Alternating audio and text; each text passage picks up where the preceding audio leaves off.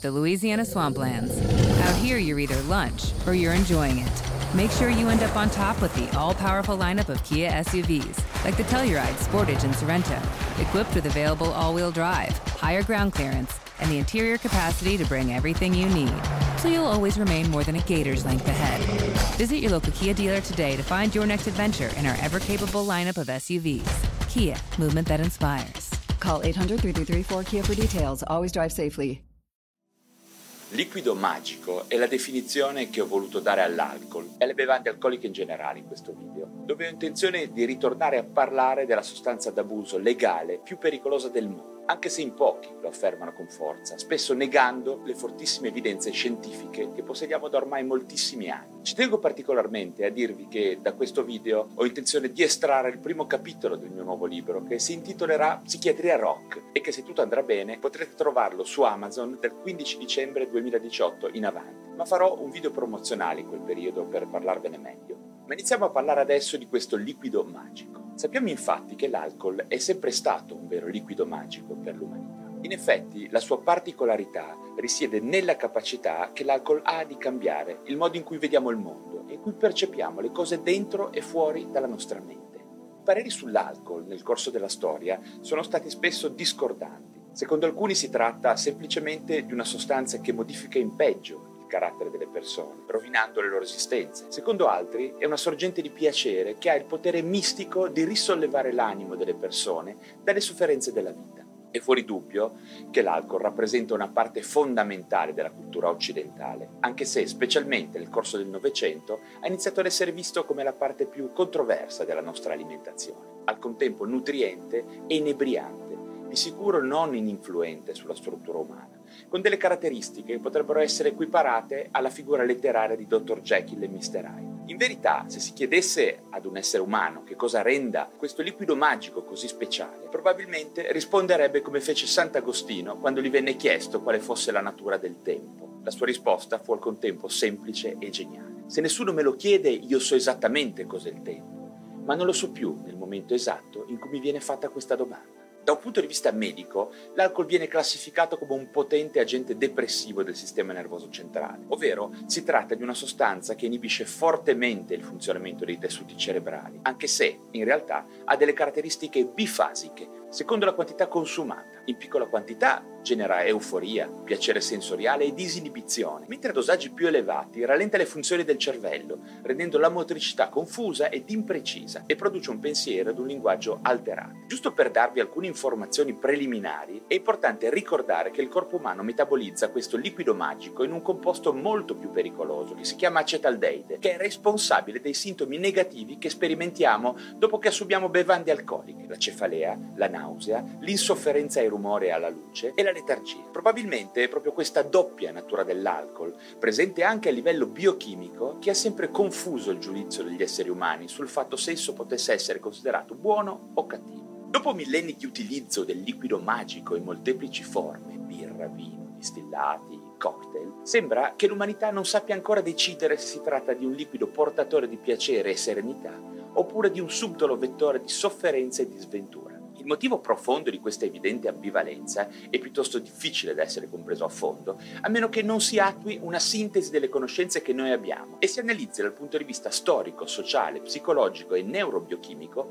l'unico vero motivo per cui gli esseri umani bevono da sempre, ovunque e comunque bevande alcoliche. Infatti la più grande e banale verità su questo liquido magico è che gli uomini lo bevono con così grande piacere, lo desiderano con bramosia, lo vogliono trovare in ogni parte del mondo e non riescono a farne a meno per un'unica e singola ragione. Nel liquido magico, in qualsiasi sua forma, c'è l'etanolo, quello che comunemente è chiamato alcol. La ragione del suo successo tra gli uomini e le donne di tutte le ere è semplicemente questa, nient'altro ve lo garantisco. Lasciate pure perdere chi vi parla di cultura del bere, di tradizione, di territorio. Non il suo gusto, non il suo aroma, non la complessità o la raffinatezza del suo bouquet. Il punto è la presenza o meno dell'etanolo ovvero di una sostanza psicotropa che ha delle attività ben specifiche sul nostro cervello. Senza etanolo, birra, vino e compagni perderebbero completamente di interesse. Quindi, se visto da questa prospettiva, il liquido magico sembra un pochino meno magico, vero? Andiamo poi ad un altro luogo comune, molto sbagliato, su quello che chiamerò ancora per un po' liquido magico, è che ci siano sostanzialmente tre modi per averci a che fare,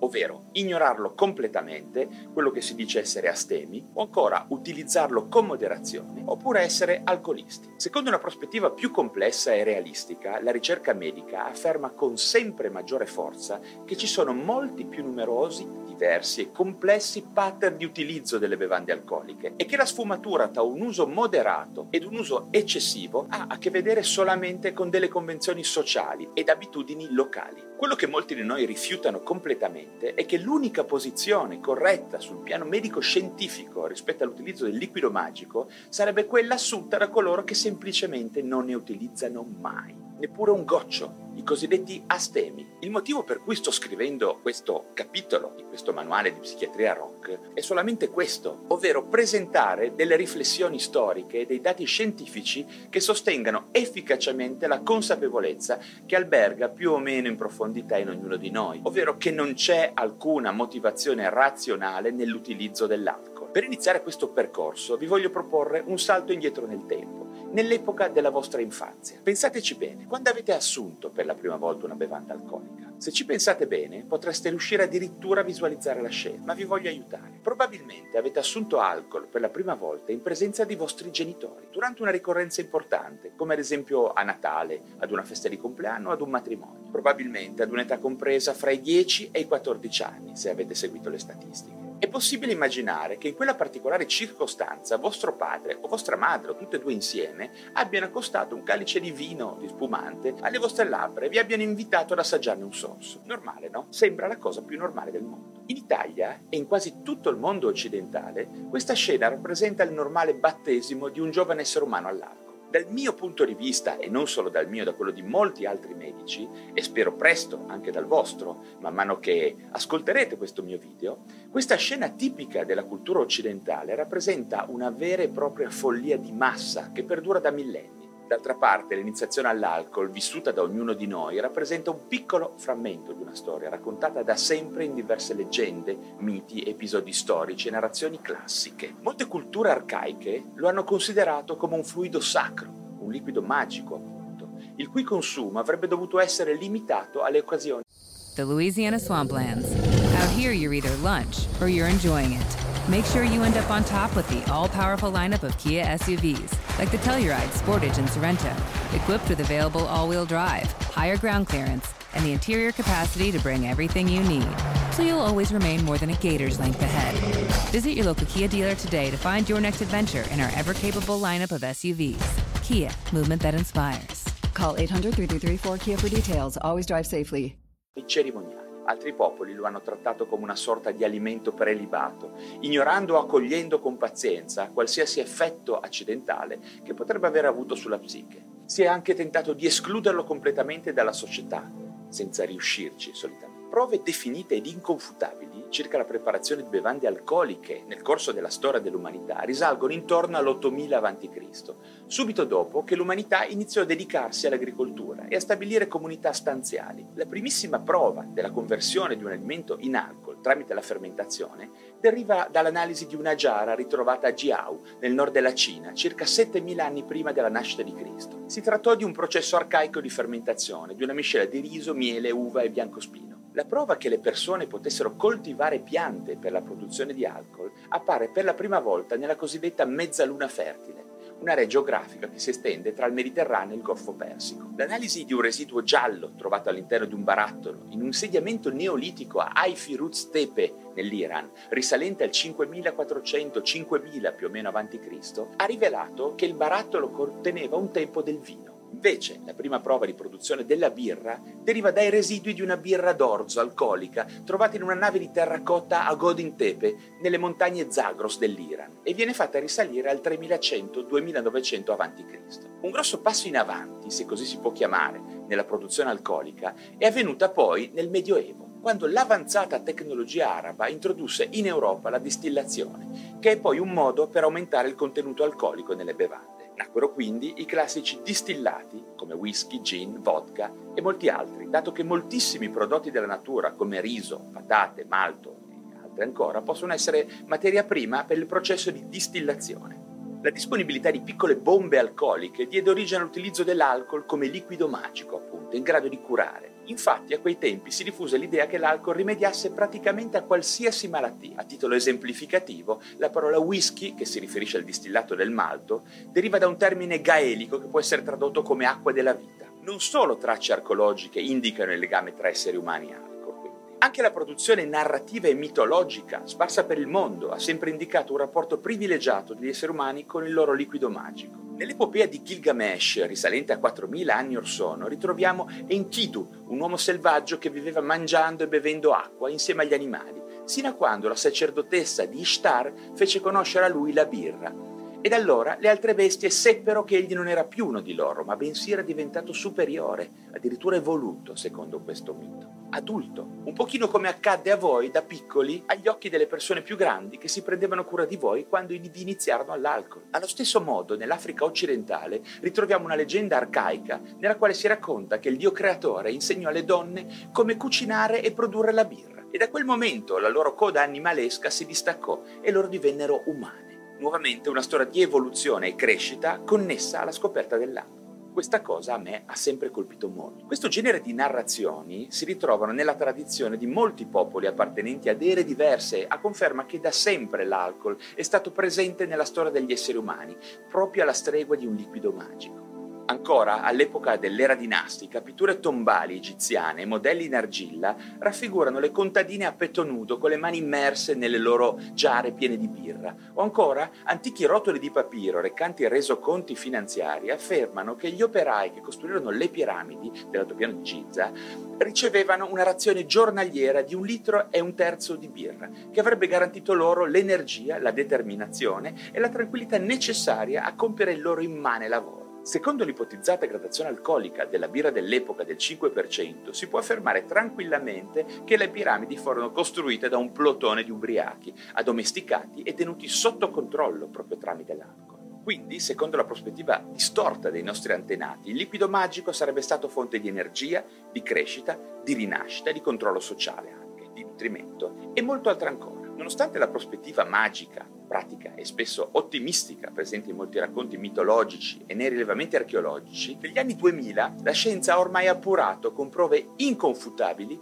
che l'alcol non possiede alcuna caratteristica positiva o di valore né tantomeno mistica. Per prima cosa, l'alcol non può essere assolutamente considerato un alimento. Si tratta invece di una sostanza notevolmente neurotossica con un rischio di sviluppare dipendenze e di procurare danni superiori a molte altre sostanze ritenute erroneamente più pericolose. La stessa WHO, l'Organizzazione Mondiale della Sanità, e la NI, il National Institute of Health degli Stati Uniti, affermano che nessun individuo dovrebbe essere sollecitato al consumo anche moderato di qualsivoglia sostanza alcolica, poiché nessun beneficio specifico è scientificamente presente, mentre sono assolutamente dimostrati gli effetti dannosi nel breve e nel lungo periodo. Secondo voi, alla luce di questi dati facilmente verificabili da chiunque, basta fare una piccola ricerca su Google, andare online, perché i vostri genitori e quelli di moltissimi altri bambini del passato e del presente sono stati e sono così sereni mentre introducono nel corpo dei loro figli una bevanda alcolica e ad esempio, si rifiutano di farli vaccinare in alcuni casi. Perché questo rituale di iniziazione è presente quasi ovunque in gran parte del mondo occidentale?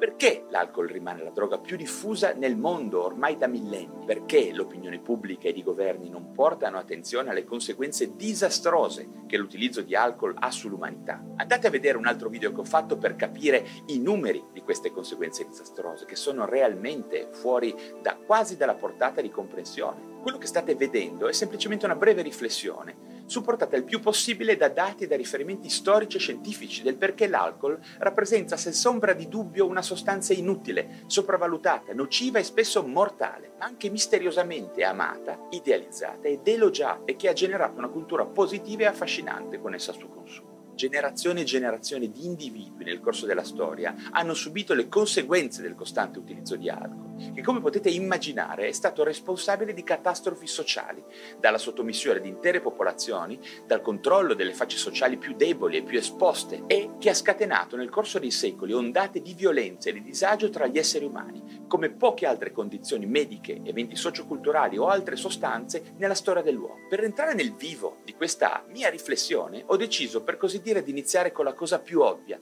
ovvero di fornirvi gli elementi oggettivi per poter ragionare insieme a me, portarvi alcuni dati che rappresentano lo stato dell'arte degli studi sulla pericolosità delle bevande alcoliche. In part- There's always something new and exciting happening in Montgomery County, Maryland. Join podcaster and business leader Kelly Leonard and me, Bob Levy, on another episode of Something to Talk About, where we speak with industry leaders making an impact in our county particolare, per rafforzare il messaggio, mi è parso molto utile iniziare ad illustrarvi quel genere di dati che mettono a confronto il potenziale di dannosità correlato alle bevande alcoliche con quello di altre sostanze che nell'immaginario collettivo suscitano maggiori angosce e paure, come ad esempio l'eroina e la cocaina. A mio parere, lo studio scientifico che esprime con maggiore forza e precisione il potenziale di pericolosità dell'alcol è quello prodotto dal gruppo di lavoro del professore David J. Nutt del Dipartimento di Neuropsicofarmacologia della Facoltà di Medicina dell'Imperial College of London. Nel disegno di questo studio, del 2010, sono stati presi in considerazione 20 sostanze d'abuso, incluso l'alcol, legali ed illegali, valutate secondo 16 parametri di dannosità 9 relativi ai danni che la sostanza produce alla persona che l'utilizza e 7 riferibili ai danni che il sistema sostanza-utilizzatore produce alle persone e all'ambiente intorno. I risultati di questo studio molto complesso, normalizzato per il territorio del Regno Unito, sono stati riportati in un famoso grafico presente nell'articolo originale pubblicato su The Lancet del 2010. Vi vorrei invitare a cercare sul web questo grafico e ad osservare con molta attenzione i risultati che emergono da questo mirabile lavoro di ricerca, che personalmente mi ha molto colpito e che è stato replicato con successo a livello europeo nel 2015, sempre con la collaborazione del professor Nutt.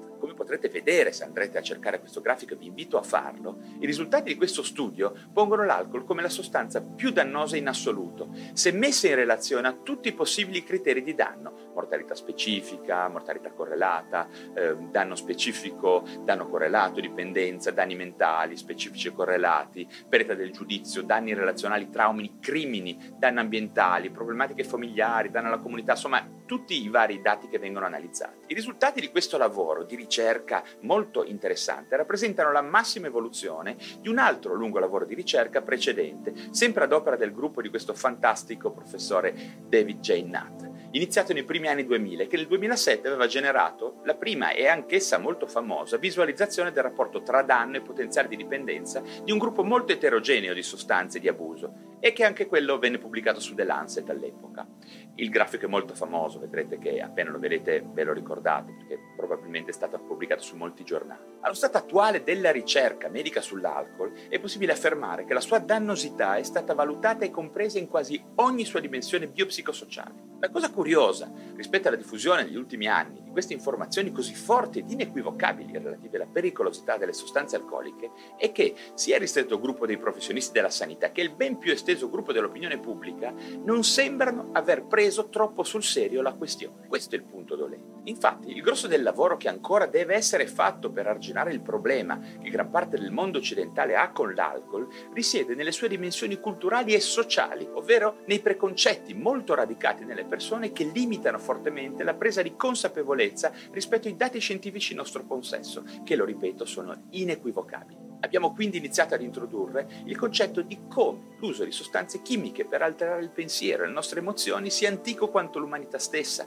e l'alcol è stato probabilmente una delle prime sostanze utilizzate a questo scopo. Anche i primi scritti storici prendono atto del consumo di alcol e le fabbriche di birra risalgono a circa 6.000 anni nell'antico Egitto e nella Babilonia. Ai giorni nostri quasi tutti sono utilizzatori di alcol, inclusi i giovani, che sarebbero proprio quella fascia di popolazione che avrebbe più bisogno di mantenere un funzionamento ottimale del loro cervello, per assecondare le esigenze intellettuali dell'istruzione e della preparazione professionale. Al contrario, proprio tra i giovani sono molto diffusi fascino, pubblicità, informazione, informazione medica travisata e mitologia legati a questo fantomatico liquido magico. Vediamo dunque che per la maggior parte delle persone l'alcol non è una droga terribilmente pericolosa. Anche se nessuno prenderebbe un antibiotico, eh, uno psicofarmaco o un antitumorale, ad esempio, senza il consiglio di un medico, nessuno si fa problemi ad assumere l'etanolo, che è una sostanza che ha effetti collaterali e secondari più frequenti e più gravi di molti farmaci, che spesso vengono demonizzati, come ad esempio gli psicofarmaci. Anche perché l'alcol è disponibile praticamente ovunque e per chiunque, senza prescrizione medica, e la stragrande maggioranza delle persone nel mondo si trova di fronte alla decisione se utilizzare alcol o meno in quasi ogni momento della vita. Oggigiorno l'alcol come bevanda è chiaramente la droga di scelta per gran parte della cultura occidentale e basta guardare da vicino gran parte della pubblicità, dei film, delle riviste o dei libri per vedere che è ancora venduto come un liquido magico che dovrebbe suscitare piacere, relax o serenità in chi lo assume. Usiamo l'alcol per celebrare i successi, per piangere i fallimenti e le perdite, oppure per celebrare le festività di significato culturale e addirittura religioso. Impliciti in questi utilizzi sono la speranza e la promessa che l'alcol amplificherà le nostre emozioni, ci farà rivivere i bei tempi e ci sosterrà durante i momenti più bui. Ovviamente da nessuna parte la pubblicità di alcolici più mirata o la pressione dei nostri simili verso il rituale del bere assieme fa riferimento ai dati che vi ho esposto prima, ovvero che il nostro bene amato liquido magico è una sostanza che genera disastri a livello sanitario e sociale e che di magico non ha proprio nulla. Le bevande alcoliche rappresentano in realtà un liquido maledetto, portatore di sventura. Sappiamo infatti che le scelte delle persone riguardo alle bevande alcoliche sono fortemente influenzate dalla pubblicità, da una cultura fasulla ed indotta e che il più grande business del mondo è proprio quello che viene definito il business della dopamina. Di che cosa si tratta? Ho fatto un video a riguardo, andate a vederlo e capirete. There's always something new and exciting happening in Montgomery County, Maryland. Join podcaster and business leader Kelly Leonard and me, Bob Levy, on another episode of Something to Talk About, where we speak with industry leaders making an impact in our county.